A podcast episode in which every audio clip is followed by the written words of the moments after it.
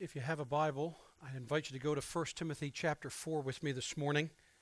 1 Timothy chapter 4. It's a powerful video to start this, and you'll understand a lot of the songs we have sung this morning, a lot of the themes have been about the Bible, the Word of God, Jesus Christ, and truth. And this morning we are going to continue our series in the third week of 2016 on this Sunday that we are the church. You didn't come to church, we are the church. We gathered as the church, and we want to know if we are the church, if we are Christians, how do, how do we live life? How are we supposed to talk and live and act in the world? And so we're looking through this letter called First Timothy, and today we're in chapter 4, looking at 1 to 5. And I want us to kind of really dig into what's on your bulletin the temptations that the church faces. But as you're thinking about truth and all this, we are in a political culture. We're in an election culture. In our country, we just finished up provincial elections and federal elections. In America right now, it is at a phonetic fever pitch, the idea of elections. And so it was interesting to me that as I was studying for this, I found this um, little excerpt in, in my studies about election time and about a politician in a state election and he decided to go to the local reservation in his state to try and get the Native American vote. And everybody was assembled in the council hall of the reservation to hear his speech. And the politician had worked up to his finale, and the crowd was getting more and more excited. And he burst out, I promise better educational opportunities for Native Americans. And the crowd went wild, and they shouted, Hoya, Hoya. Now, the politician was a bit puzzled by this native word, but he was encouraged by their enthusiasm. And so he went further and he said, I promise gambling reforms for this reservation, and I will make sure that you're allowed to have your own casino. And the crowd yelled out again, Hoya, Hoya. And this time they stomped their feet. And he was even more excited now, and he finished off his speech. I promise more social reforms and job opportunities for Native Americans. And the crowd reached a frenzied pitch, shouting, Hoya, Hoya, Hoya.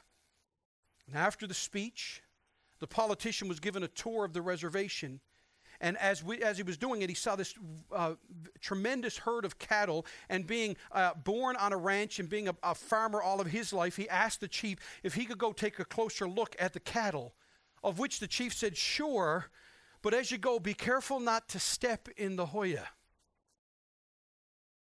That's a laugh delay there, isn't it? Now, truth, being honest staying on track, being on message, staying on point. And we've got a lot of cliches in our English language, don't we?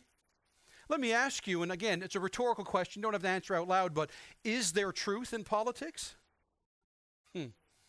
Looking at some of your faces, I got my answer. Is reality TV really reality? Can we trust the news? Or in the last few months and years, can you trust the news broadcasters to tell you the truth? Do you really know if your friend is really that honest guy or girl that you say or think they are? I mean, how many times over the last months or years have we seen on the news a neighbor being interviewed of someone going, I really thought I knew that guy. I really thought I knew that girl, only to find out that what they thought was truth wasn't truth? Truth as we saw in the video, what is truth? Where do you find truth? How do you define truth? How should you know if you trust or should trust truth? It was interesting in my studies. Nabil uh, Qureshi, a Christian apologist, humorously wrote this If truth doesn't exist, then it would be true that truth doesn't exist. And once again, we arrive at truth truth must exist. All right? Just take that in. This is the circular reasoning of the world we live in truth. Jesus said that he was truth. In fact, the Bible says, The truth shall set you free. The psalmist said, Thy word is truth. So, as I start and I kind of tip my hand, I would like to give you a definition of truth according to the Bible. John MacArthur has written an excellent book called The Truth War, And in it, he gives this bi- biblical definition of truth. He says, Truth is that which is consistent with the mind, will, character, glory, and being of God. Truth is the self expression of God. That is the biblical meaning of truth. Because the definition of truth flows from God, truth is theological. Truth is theological. Now, co- closely companion with truth is faith. Think about faith. What is it? How do you know if you have it? If you do, where should you place it? And funny, in, in Hebrews chapter 11, the writer of Hebrews says, Now faith is the assurance of things hoped for. So faith is, I believe that something I hope in is going to happen. And he says, the conviction of things not seen. Even more amazing is that Hebrews also says, without faith it is impossible to please God, but few people actually read the entire verse. They know that phrase in Hebrews. Here's the whole verse. And without faith it is impossible to please him, for whoever would draw near to God must believe that he exists, truth, faith in truth, and that he re- rewards those who seek him.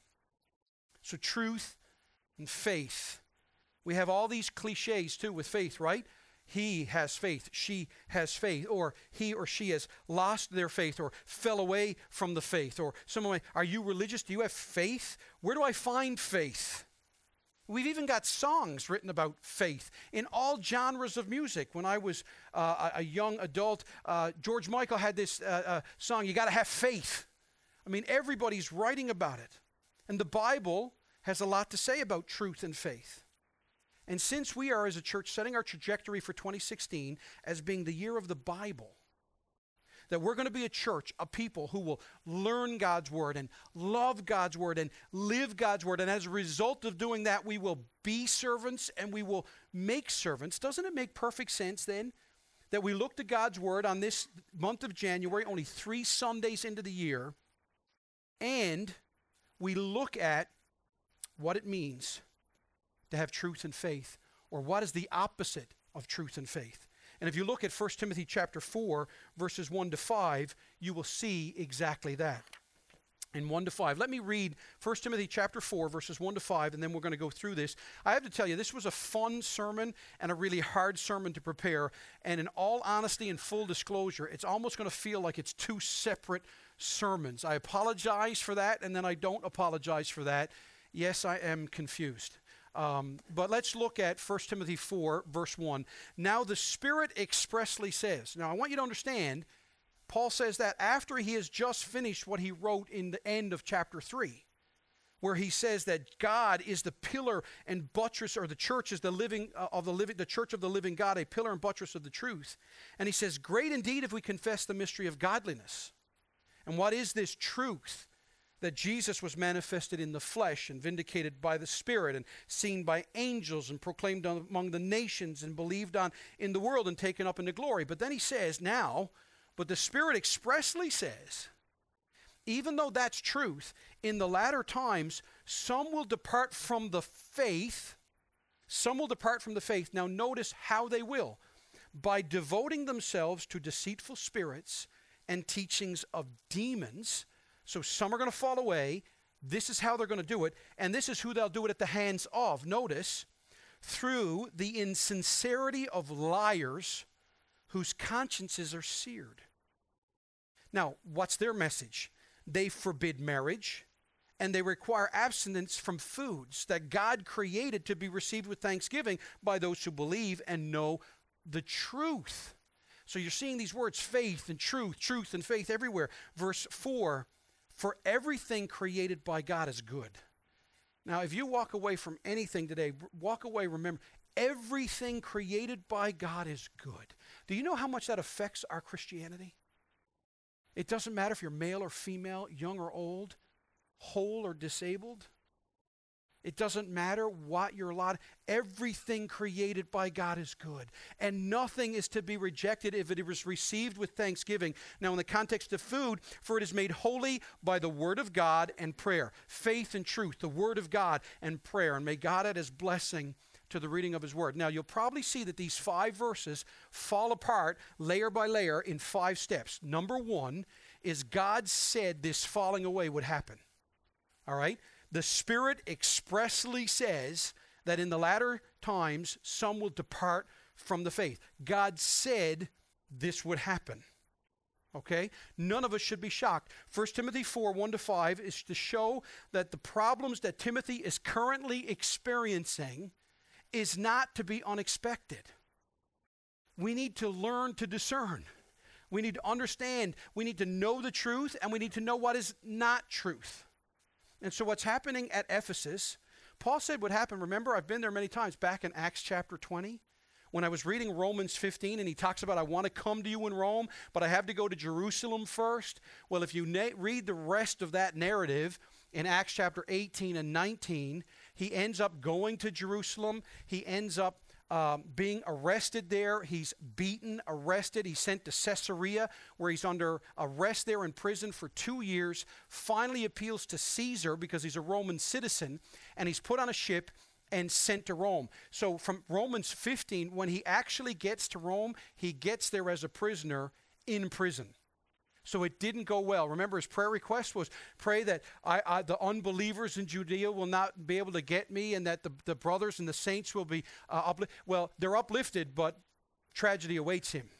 Okay? And so on his way to Rome, he stops and he calls the elders of Ephesus to him in Acts chapter 20, and he says to them in Acts chapter 20, Listen to me.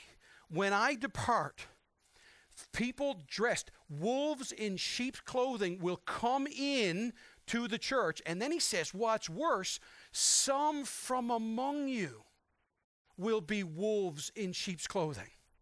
So this is not to surprise timothy. It shouldn't surprise us. God said this would happen. If you read your bible at all you will know that truth is always under attack by some person or group of people Always. In Galatia, just read the book of Galatians. In Philippi, read the book of Philippians. If you read Revelation chapter 2 and 3 at the church of Sardis or the church of Laodicea, and on and on it would go. If you read Matthew chapter 24 and 25, Jesus spells it out.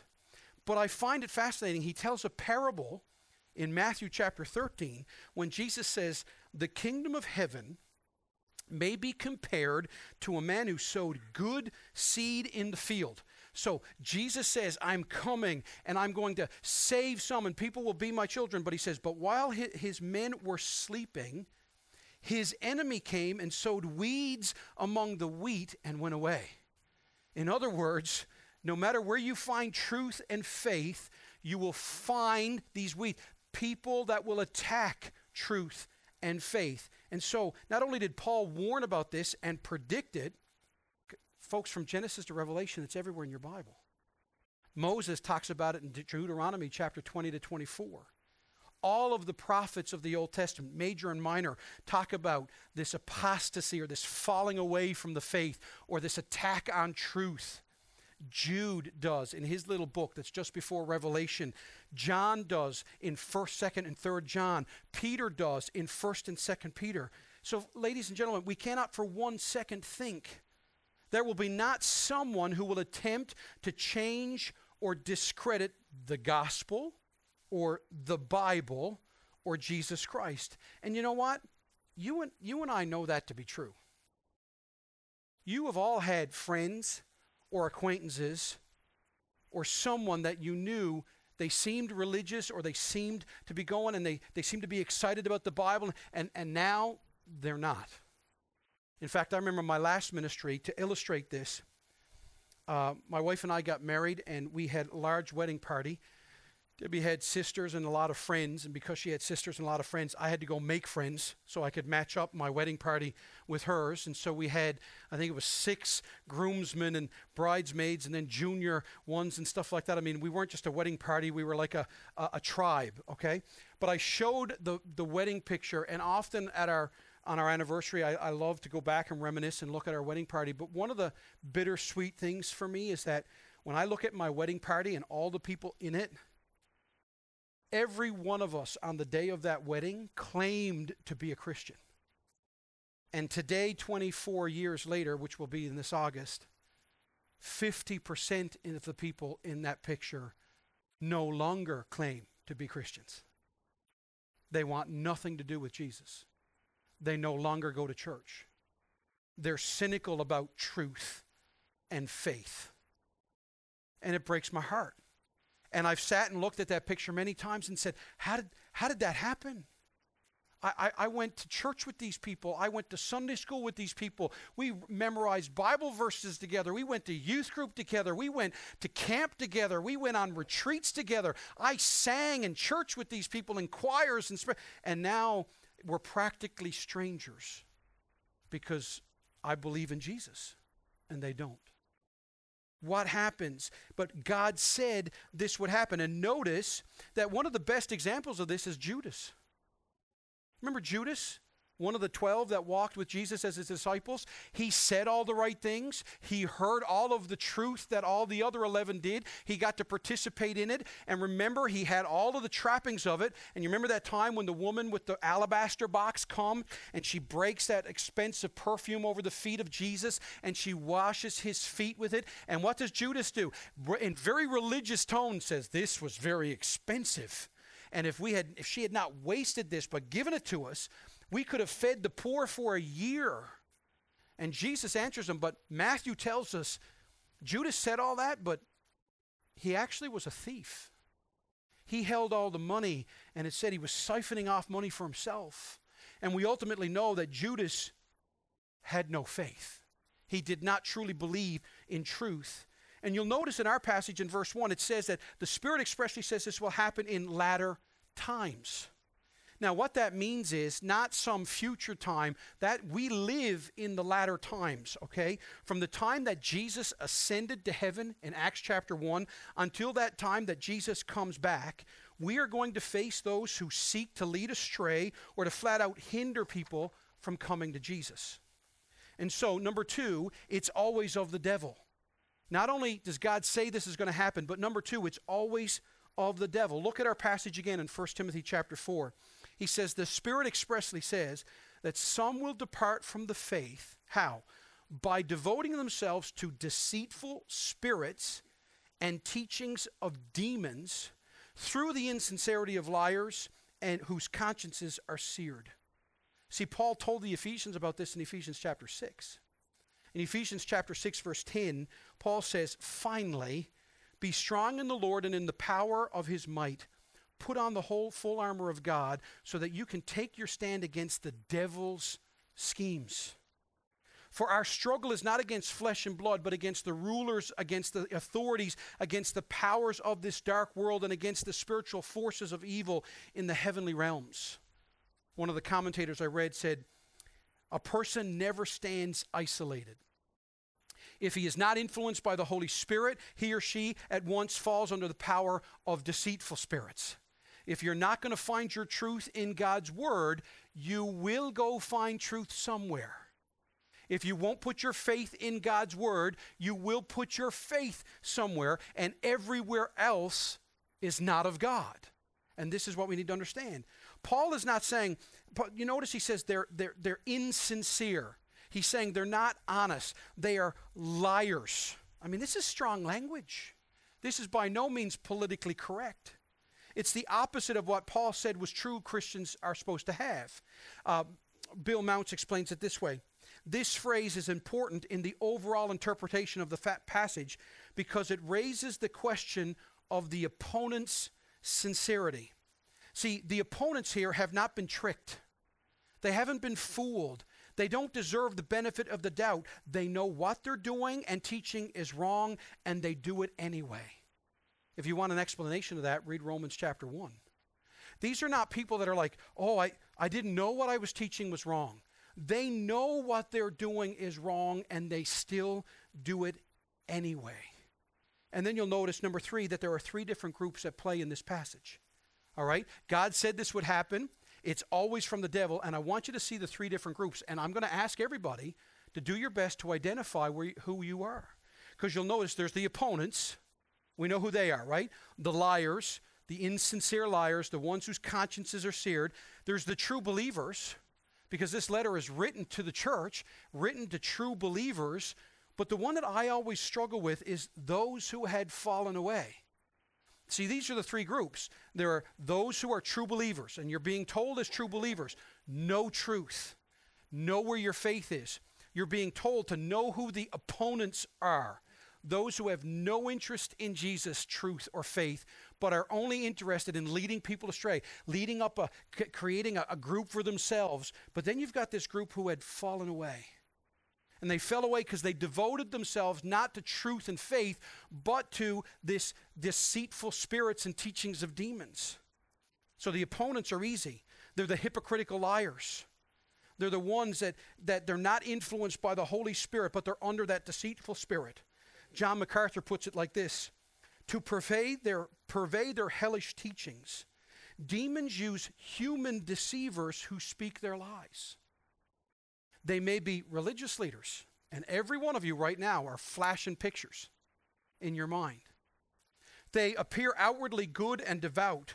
They may teach in some Christian college or seminary. They may be a pastor. They may be a church.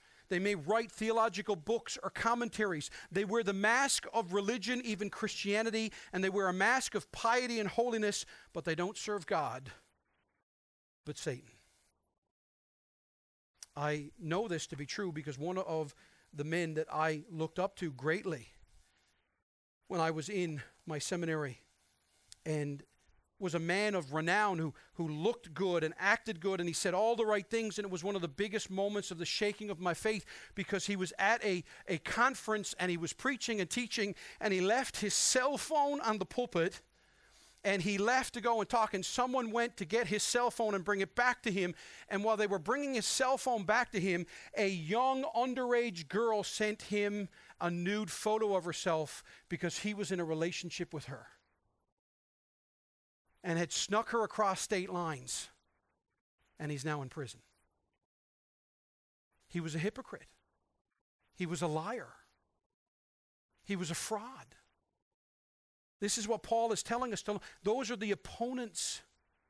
They may look like this. They, they blaspheme God. And if you are sitting under teachers that like this, that has no redeeming value, but then there are those who had fallen away. These are the one that Paul talks about in verse 1 and 2. Some will depart from the faith. How? By devoting themselves to deceitful spirits and teaching of demons. They devote themselves. To devote themselves. Where do you spend your time?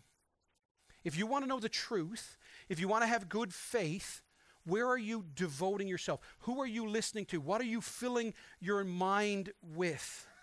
If you can read all about this, in fact, I wish I had the time. If you were to go to Matthew again, chapter 13, Jesus gives the parable of what he calls the sower and the seed. And he talks about a man who sows seed, and as he throws it, some falls on hard ground, and those are people that hear the word and don't want any part of it. And it says the Satan sends the birds and they come and they pluck the seed and off it goes. And you've all experienced that. People that doesn't matter how much you tell them about Jesus, they want no part of it.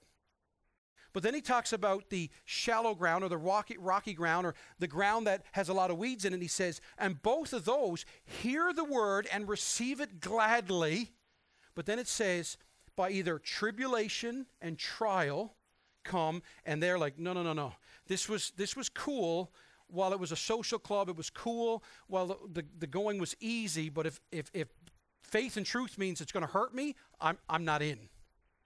And then the other one is the weeds, and it says they receive the word and they, they want it in. But then when the cares of the world, when money, and, and you remember our video from New City Catechism about the rich young ruler, he comes to Jesus and he says, What must I do to have eternal life? And everyone would think, Man, wouldn't it be awesome if someone came to you this week and said, How can I live forever? But what he really meant was, How can I live forever with my stuff? I just want a good life. I want easy street. The world is the one who's coined the phrase greed is good. All right, so we need to realize that. And then there's the true believers, those whom, whom, whom Timothy is to warn and caution and teach. And the question is who are you? As you sit here this morning, are you someone that's kind of playing church, but you're not really sure? Are you really an opponent to God's word? Or are you truly a believer? Are you truly a believer? Number four, they always have the same type of message. They always have the same type of message. The message is always the same. Notice what it says you need something besides Jesus to make it all work. That's always the same. But what should you expect the message to be? Well, the truth is, anything contrary to Scripture can be the entry point of demonic teaching. That's what we're supposed to see. We might have expected, and this is what amazes me about this passage, you might have expected Paul to go, you know what? Watch out for those who deny the Trinity or deny Jesus or they reject salvation by grace alone. But that's not what they do.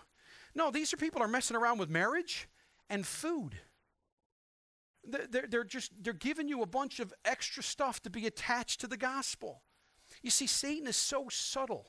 He'll seek to, to gain a foothold or territory in your heart or your mind. And Paul's opponents enforced simply dietary restrictions and marriage. It was simply legalism or what I call denialism or liberalism. Those are your three isms that I think the church faces, and I will tell you that in a minute, a minute. But William Barclay says it like this there was an ever recurring heresy in the church. In every generation, men arose who tried to be stricter than God. You'll always find someone trying to be stricter than God. But they sh- to show that they are wrong, Paul gives us two reasons in our passage. Looks, God created food good. He created everything good, and by prayer before a meal, it confirms the food's goodness. Because why? When you pray, you're giving thanks to who? God. You're acknowledging God as the creator. You're acknowledging God as the giver. By the way, I have to tell you, this was a, a great reaffirmation for me of why it's so important to say your blessing before you eat. It's not just to be thankful for the food, but it's to remember this comes from God. Now, I can I know the whole Tim Hawkins thing. All right? For those of you that know this Christian comedian, I know when you're at Tim Hortons and you're having your Boston cream and you're going, Now, Lord, bless this food and use it to nourish my body as I eat it. So change this Boston cream donut to carrots as it goes down my throat. I'm not talking about that kind of prayer, okay? But I am saying to be thankful. This is what God's word says. And you'll notice, number five, you guard against this with God's word. Oh, Calvary, God created marriage. God created marriage. God created food, and He called them both good back in Genesis chapter 1 and 2. But notice what these people are doing. They're not only saying, we are not only to see them as good, but we're to give thanks for them. You see, prayer gives us the right perspective. Prayer gives us the right perspective. Now, a couple of things that are at play here, though, I wanted me to see. The heresy that's growing is coming from the fact that the false teachers felt that the spirit was good and matter was evil. All right, so that's why they said marriage is bad. They thought because anything physical was bad and only spirit was good. But I want us now to think about the temptations as we walk through this. Because you see, isn't it funny how we can, as a people, know something, we can have read it, heard it, seen it, we've even agreed with it, and we say we understand it, but we don't think it will happen to me, or we don't think it will happen to us. And then we're shocked or surprised that it actually did happen. So if someone smokes for years and years and years, I remember my uncle sm- started smoking when he was 12. And I'm not talking about whether it's sinful or not. I'm just talking about good health and what we now know physically about uh, addictive chain smoking, all right? So my uncle started smoking at 12. And he smoked all the way till his 60s. And finally he goes to the doctor and the doctor says to him, "Max, you have to stop smoking." So my Uncle Max stops smoking, and literally, I think about two to three weeks after he stops smoking, he gets cancer. And he was shocked that he got cancer. Yet for most of his life, every time he bought, bought a box of cigarettes, it said, These things will cause cancer. It says it right on the box. And yet he was shocked when it happened. How many of us can play with sin, play with error, play with stuff, and, and we understand it, we know and yet we don't think it'll happen to me. How many people will have, men and women will have emotional affairs or friendships that stray just a little bit too close? It's say, no, no, no, no. I know what I'm doing. It won't happen to me. And then it does. How many girls and guys, when they're dating, don't have good standards and protect themselves and, and, and girls don't demand not expect demand that guys treat them with care and dignity and respect and as a gift of god and said no no no no i got this only to find they put themselves in a position where they don't got this and then they're shocked when it goes bad. I mean, that's reality. This is what we got to be careful of. The truth is, we can all likely think of someone who came to church, read a Bible, attended a life group, served on a committee, prayed, sang, and said that they loved God, but where are they now? Where are they now? And Paul tells Timothy that this falling away or this walking away, this changing truth to suit our needs, this creating a God that we can live with is something the Holy Spirit has expressly said would happen. And folks, it will happen here. The question is, will we let it happen to us? So, what is this falling away? What are these three temptations? Well, I'm glad you asked.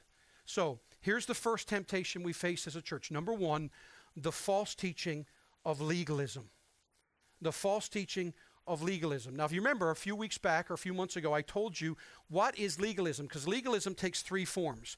The number one form of legalism is when a person attempts to keep the law in order to attain salvation. That's what this video was all about from the New City Catechism, Brother Lee Duncan. When you think, you know what, I'll make sure my good outweighs my bad, so I deserve to get in. That, that's a false teaching. The Bible does not say that. The Bible says there are none that does good. There was none that were looking for God. There are none righteous, no, not one. You will never live up to God's standard. He's perfect. We're not. Find the best person in the world. And how does that person measure up against the perfection and holiness of God?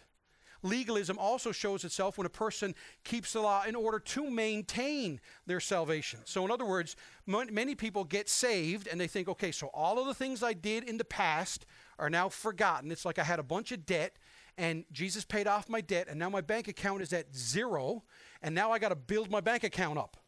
I got to make sure I stay on the positive side. And so some people then spend their lives being being spiritually active but not righteous. And there's a lot of people in church doing that. A lot of people are spiritually busy but not righteous because they're trusting in their goodness to keep them saved.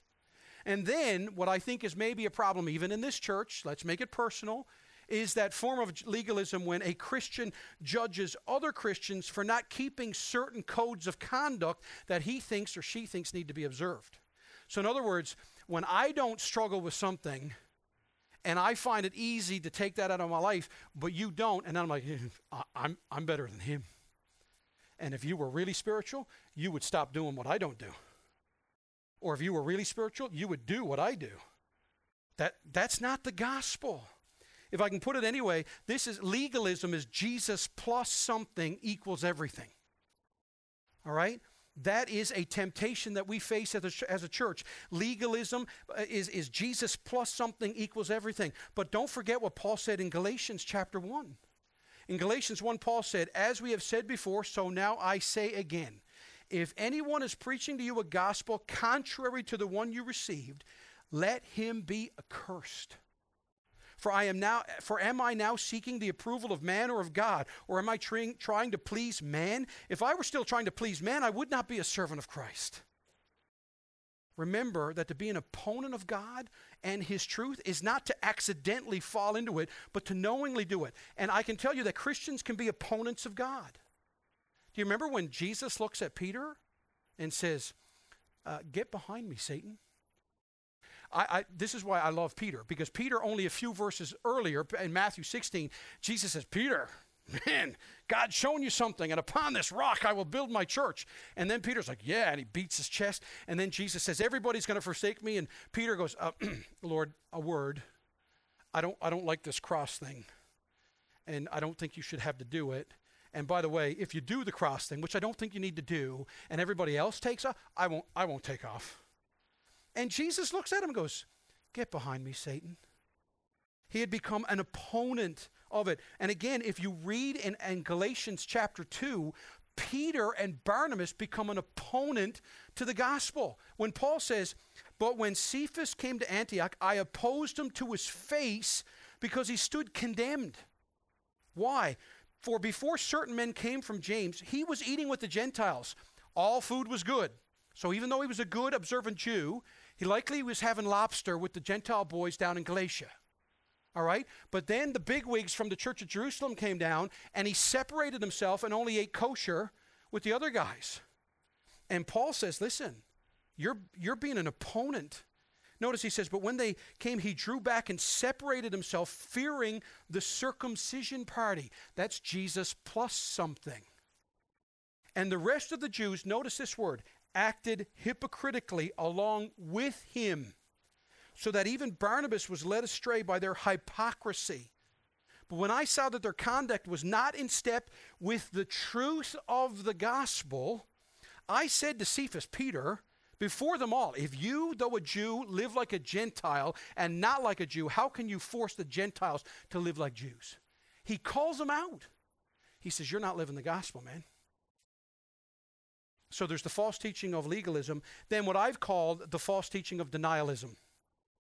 The fancy word for it, and I just didn't like the word, is called asceticism. All right, and I just didn't think it had a nice ring to it. So I went with denialism, which is a Steve word. All right, I made it up.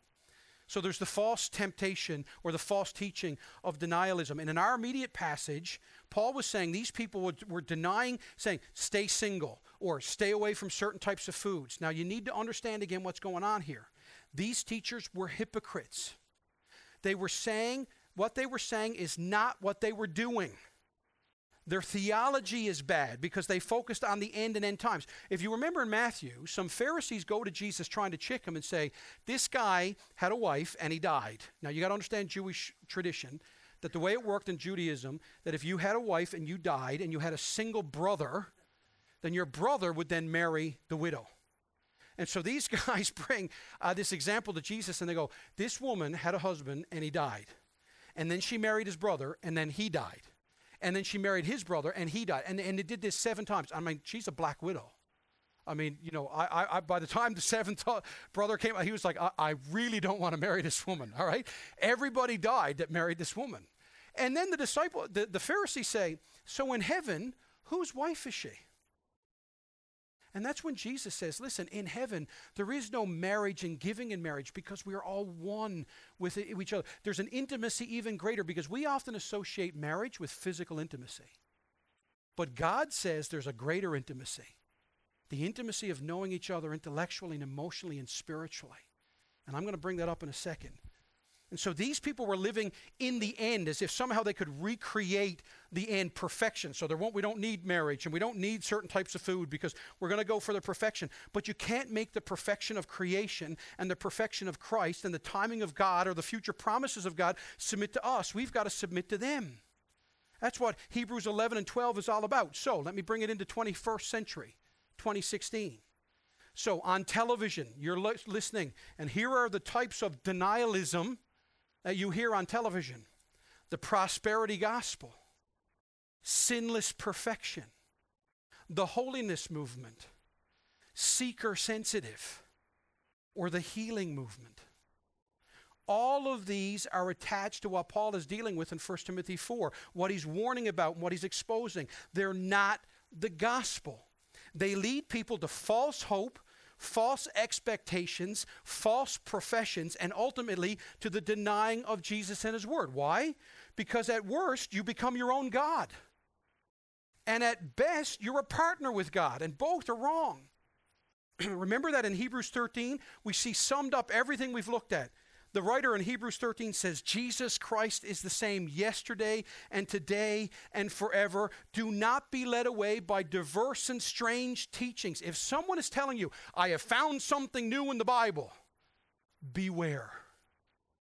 Because Jesus Christ is the same yesterday, today, and forever. It is good, for it is good for the heart to be strengthened by grace, not by foods which have not benefited those devoted to them. But what do you do? If, if take the prosperity gospel. The prosperity gospel is that God wants us all to be healthy, wealthy, and wise. I really wonder how people come to that conclusion because I don't think they've read their Bible. What do you do with Job, who said, Naked I came into the world and naked I leave it? Right? What do you do with Abraham or Moses what do you do with all the prophets who were killed and martyred? The disciples, not one of them made it. The last one to live was John. He was boiled in oil and, and, and exiled to Patmos and then crucified. What do you do with the church fathers, the reformers, the martyrs, all of those of the last hundred years? Jesus didn't save us to be rich, people. He didn't save us to have comfortable lifestyles or to be happy, wealthy, and wise. God saved us to glorify Himself and to transform and then renew us. And the promise of relief and perfection is still to come. We truly live in the already, but not yet. Now, does that mean that God doesn't bless us? Sure, He does. That's why Job says he gives and takes away, but blessed be the name of the Lord. So, what is denialism? Denialism is Jesus minus something equals everything. That's denialism. So, okay, I have Jesus, but then I got to take this and this and this and this away. And if I do this and this and this and this away, then I've got everything. No, no, no. And then finally, there's the false teaching of liberalism. And this one's one of my favorites because liberalism is really rampant in our world today, which is basically anything plus Jesus equals everything. Just add Jesus. And if you want to know what this is all about, Paul writes about it in Romans chapter 6. Remember when he says, Should we sin that grace may abound? God forbid. Or in 1 Corinthians chapter 8. Here was what was happening in the Corinthian church. In 1 Corinthians chapter 8, because they believed that matter was evil and spirit was good, Therefore, what you did with matter didn't matter. All right? So there was people going to prostitutes on a Saturday night and then going to church Sunday morning. And you know what their mindset was? The food for the belly and belly for food. So therefore, you know, sex is part of the body, so I'll just have some sex. And Jesus said, Paul says in 1 Corinthians, don't you know that your body is the temple of the Holy Spirit? See, these people believe that, well, as long as I got Jesus, I can do anything, and that equals everything. And so you can have a little, and you know who are the bait, and I, I know I tried not to name drop, but Oprah Winfrey is this. Have a little bit of Jesus, and you can sprinkle in anything else you want, and you're good to go, as long as you're spiritual. And now, who is our favorite little pastor friend right now? Is a guy named Rob Bell, who was denied hell, he's denied everything. Basically, live any way you like, have a little of this, have a little of that, whatever makes you happy, whatever brings you a little pre- pleasure, whatever helps you make sense of life. If you want to add some Jesus, that's fine. In fact, if you actually study philosophies, the Baha'i faith is very much like this. Oh, have some Jesus, just don't say that Jesus is the only way. That's liberalism. And now we've identified these temptations. What should we do about it? The question we must all ask ourselves here today is this are you satisfied with God's word? Are you satisfied with God's word? Do you look to the Bible when considering what anyone tells you or writes to you or emails you or whether that person's on TV, whether they're famous or popular or smart sounding? Will you go to God's word and say, Speak, Lord? I've heard this or I've read this. It sounds good, but is it true? Should I believe in it or should I follow it? Should I change my life according to it? Jesus said in John 16, When the Spirit of truth comes, he will guide you into all the truth. For he will not speak on his own authority, but whatever he hears, he will speak, and he will declare to you the things that are to come. And here's how you know he will glorify me. For he will take what is mine and declare it to you. All that the Father has is mine. Therefore I said that he will take what is mine and declare it to you. So the big question for all of us as I close is this Do you listen to Jesus? Do you listen to Jesus? Now, I mean, really. Do you listen to Jesus? In Mark chapter 14, Pilate looks at Jesus and says, What is truth? Pilate does. And Jesus says, Those that on, are on the side of truth, listen to me. Do you listen to Jesus? Calvary and friends, do you know the truth?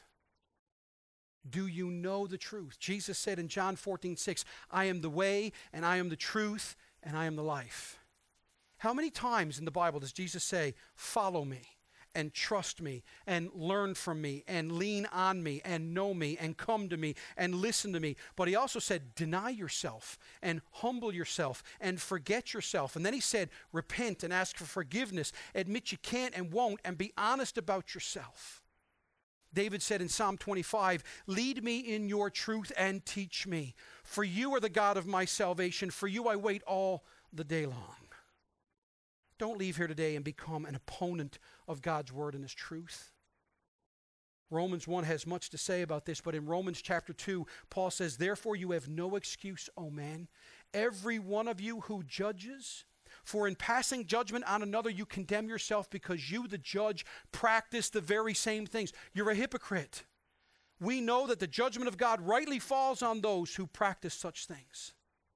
Church, don't be easily led astray by that which is not too true. Matthew chapter 7, verse 22. Many said unto me, Lord, I've, I've done great things in your name, and I've done miracles in your name. And Jesus says, Depart from me, ye workers of iniquity. I never knew you. Calvary, don't be a believer who is not vigilant in knowing the truth and living by it. The Bible says this is good and is pleasing in the sight of God our Savior, who desires all people to be saved and come to the knowledge of the truth. That's 1 Timothy chapter 1. But how do you know if you're drifting away? How do you know if you're into the legalism or denialism or into liberalism? Here it is. If you think Christianity is a formula, if you think, okay, if I have if I have Jesus and I add reading my Bible and prayer, then poof, good stuff happens. Well, what happens then when you read your Bible and pray and bad stuff happens? This Iranian pastor that just got freed over, over from Iran, imagine if his philosophy was if I do good things and read my Bible and pray, good things will happen. Then he gets arrested and spends years away from his family. What do you do then? If you think only in terms of results, when God isn't enough and you just want God's stuff more than God Himself. This is the sin of the prosperity gospel or seeker sensitive in the healing movement. You see, that's like someone getting married. See, if I'm in love with Debbie only for the physical pleasure she gives me, what happens if we're in a horrific car accident and she can't give me physical pleasure? Do I stop loving her? Well, if that's the truth, I never loved her. I loved sex. And that's what a lot of people don't see. A lot of people are into God for God's stuff, and they're not into Jesus for Jesus. And if you find yourself constantly disappointed, if you find yourself constantly disappointed, and so do you have any idols? Do you have any idols, Calvary? Kevin DeYoung puts it so well when he says, Your idols will let you down, your gods will fail you. And you know that you have made something into an idol when it lets you down and it feels as if your whole world has been destroyed. It can be the kind of house you wanted, the kind of car you wanted to drive, the sports team you wanted to win, the relationship you wanted to happen, the kids you wanted to make all your dreams come true. It could be any number of good things, but if you turn any good thing in your life into a God, that God will let you down. So, the obvious takeaway from this passage is to remember what Paul just said before it Jesus Christ is the answer, Jesus Christ is truth. Jesus has lived for us and died for us and rose again for us, for us to be right with God, for us to see God's glory displayed, for us in that justice and mercy collide so that grace can be applied. I remember in that movie, how many of you seen the movie National Treasure? Be honest. National Treasure, where they find that mystical treasure in the bottom of New York Street, of Broadway and Park Avenue in, in, in New York, right? And when they find this treasure, and the guy comes up and he's sitting down with the law guy and all this thing, and, and, and to find the treasure, things have been stolen and all kinds of things have happened. People have been hurt and killed. Property's been destroyed. The law has been broken without a doubt. And the main character says to the officer, I sure would like not to go to jail. In which the, the, the, the, the, the, the police officer says, ah, Oh, then someone always has to go to jail. Someone always has to go to jail. You see, in the world, someone always has to pay for sin. But that's what Jesus did. That is the meaning behind Jesus' words in Matthew. The kingdom of heaven is like treasure in a field which a man found and covered up. Then in his joy, he goes and sells all that he has and buys that field. Again, the kingdom of heaven is like a merchant in search of fine pearls who, in finding the pearl of great value, went and sold all that he had and bought it. Do you see it? Jesus is saying once you realize that He paid it all, that He did it all, that He provides it all, then there's nothing you won't do. There's nothing you won't give up because it's not giving up at all because you've already won. In Jesus, you win just by having Jesus. So, will you and I follow Christ? Because when we will, Jesus Christ is truly our cornerstone. Let's close in prayer. Father God, thank you for this opportunity to look into your word. Father, again, I beg of you that my friends and family, my brothers and sisters in the family of God are visitors and guests, will have heard a much better sermon than I have preached because they have heard the word of God. I pray that men and women here will search the scriptures to see if what I've said is true. And that Holy Spirit of the living God, you would guide us in truth, increase our faith. And there's one here that doesn't know you or one who's questioning, that they would be brave enough and courageous enough to ask, Show me truth. Show me Jesus. For Christians here to ask themselves, Am I being an opponent of God's word, and yet I claim to be a follower of God?